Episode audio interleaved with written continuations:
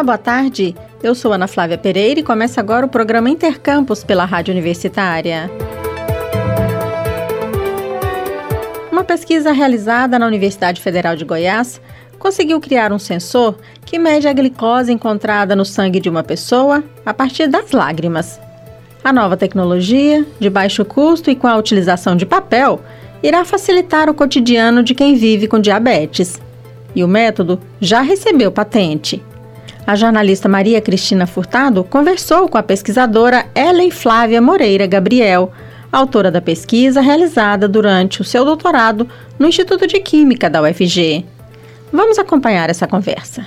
A rotina das pessoas com diabetes inclui o monitoramento da glicose no sangue. O mais comum é retirar uma pequena quantidade de sangue para usar no aparelho medidor de glicemia. Buscando diminuir o desconforto e dar acessibilidade nesse cotidiano de controle da glicose no sangue, uma pesquisa da Universidade Federal de Goiás desenvolveu um sensor descartável de medição de glicose pela lágrima. O sensor foi desenvolvido pela pesquisadora Ellen Flávia Moreira Gabriel durante o seu doutorado no Instituto de Química. A orientação foi do professor Wendel Coutro. A outra boa notícia é que a UFG conquistou a patente do sensor. E para saber mais detalhes sobre o assunto, eu converso agora com a doutora Ellen Flávia Moreira Gabriel. Olá, Ellen. É um prazer falar com você aqui na Rádio Universitária. Olá, bom dia, bom dia a todos vocês. Prazer é nosso poder divulgar um pouquinho aí da nossa pesquisa que é feita dentro da universidade. Ellen, o que motivou a pesquisa do sensor? Então, a pesquisa começou assim com o know-how que o laboratório já tem, né, do orientador, o Wendel. É, a gente é basicamente um laboratório que desenvolve sensores para diversas é, aplicações, né? E o sensor da lágrima surgiu a partir de uma viagem que ele fez para o exterior e lá ele viu, participando do congresso, ele viu alguns artigos já, alguns trabalhos que estavam sendo iniciados é, nessa mesma vertente, né, de usar a lágrima como um fluido biológico para avaliar a glicose. É, aí aproveitando do nosso know-how, né, que a gente já tinha conhecimento de produzir sensores, mas o nosso foco principal são produzir sensores de baixo custo, que é o que é o nosso foco, né, do laboratório. Então a gente começou a pegar essa ideia de usar outros fluidos biológicos para tentar também detectar nos nossos sensores, que são sensores simples, né, que usam materiais descartáveis, né, no, no caso do sensor para glicose é, da lágrima é usado a partir do, é, fabricado a partir do papel, né, um papel específico de laboratório. E aí a gente foi, então, nessa vertente, né? Como que a gente poderia melhorar o que a gente já produzia dentro do laboratório para aplicar também na, nessa parte de sensores para lágrima, né? Porque os níveis de concentração da glicose na lágrima, eles eram um pouco menores do que os níveis que a gente encontra no sangue. Então a gente tinha que melhorar de alguma forma o sensor para tentar então aplicar nessa, nesse potencial que a gente queria. Ellen, quais são os diferenciais desse método em relação aos exames que são feitos mais usualmente para detectar o diabetes? Então, o principal é, diferença, né, a grande vantagem de desenvolver esse sensor é, então, de diminuir aí o desconforto dos pacientes, né?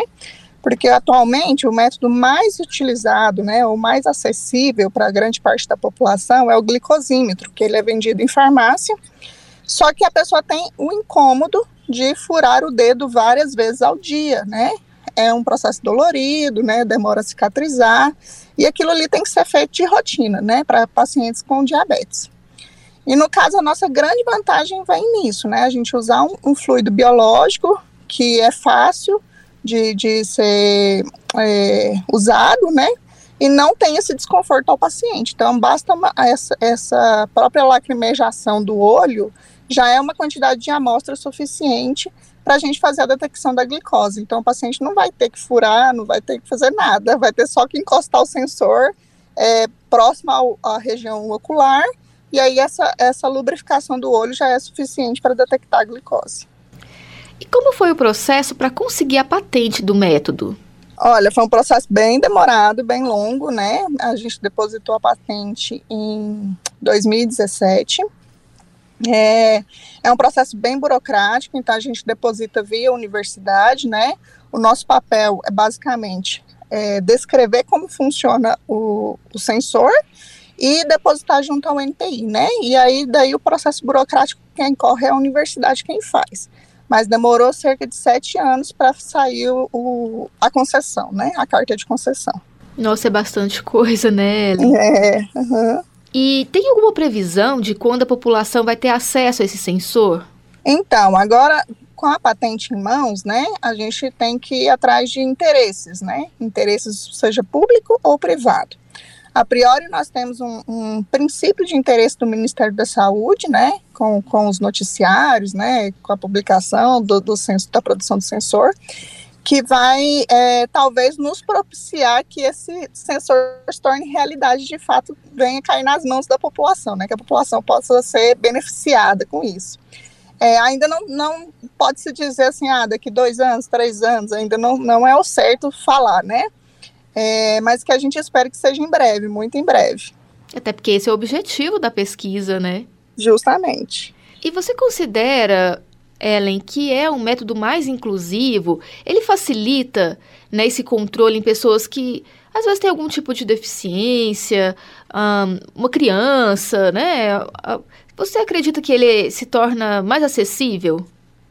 Sem dúvida, né? Principalmente por, por conta de não causar tanto desconforto ao paciente, ele é muito mais inclusivo em questão de pessoas que têm a maior sensibilidade, de pessoas que são mais difíceis, né, de você fazer esse procedimento, crianças principalmente.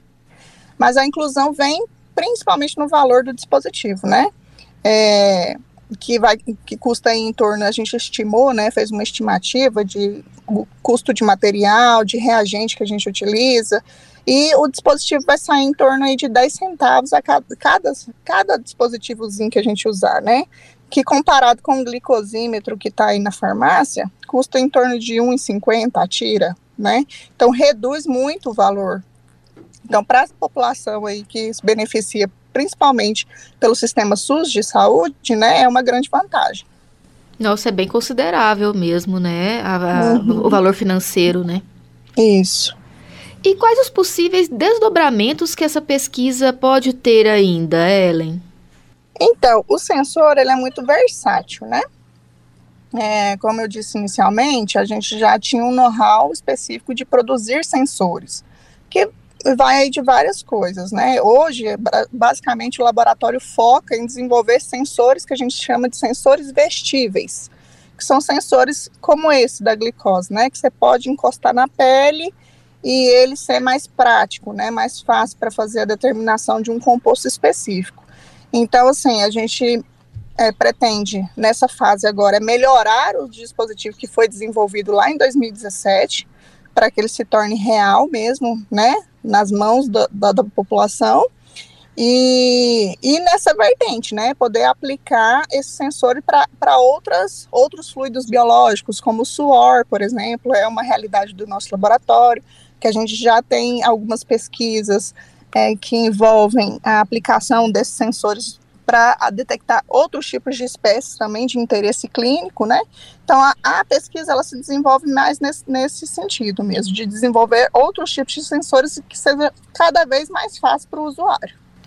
Então esse laboratório ele também pesquisa outros tipos de fluido e detecção de outros, né, sintomas, doenças a partir desses fluidos. Tem deve ter bastante pesquisa andando por aí. Logo a gente vai ter boas notícias, Ellen. Se Deus quiser teremos, teremos sim. Tem vários vários alunos lá de pós-graduação, né, de mestrado, de doutorado que estão focados justamente nisso, desenvolver sensores cada vez mais portáteis, mais fáceis, né, e que é, ajude aí os pacientes de diversas doenças a controlar ou, ou a medir, né, ou fazer a interlocução paciente e médico muito mais fácil, onde ele pode enviar o resultado que ele está vendo ali na hora para o médico e o médico já poder dar um diagnóstico para ele e já prescrever algum tipo de medicamento que ele precisa sem a necessidade dele deslocar da casa dele até é, um hospital ou até mesmo né, esperar aí vários dias por uma consulta médica. Bacana, estamos aqui na torcida então para que logo é, o, o, usuário, né, a, a pessoa que precisa desse equipamento possa ter acesso a esse sensor. Na torcida aqui, Ellen. Nós também estamos aqui na torcida e vamos fazer de tudo para que possa esse produto possa virar uma realidade mesmo o mais breve possível. Ellen, muito obrigada pela sua entrevista e até a próxima. Até a próxima. Eu que agradeço a oportunidade de apresentar para vocês aí um pouquinho do que a gente faz dentro da universidade. Eu conversei com a pesquisadora Ellen Flávia Moreira Gabriel, que desenvolveu um sensor de glicose no sangue por meio da lágrima. Ela falou sobre essa pesquisa, que aconteceu no seu doutorado, e também sobre a patente deste sensor. Maria Cristina Furtado para a Rádio Universitária. Você está ouvindo Intercampus.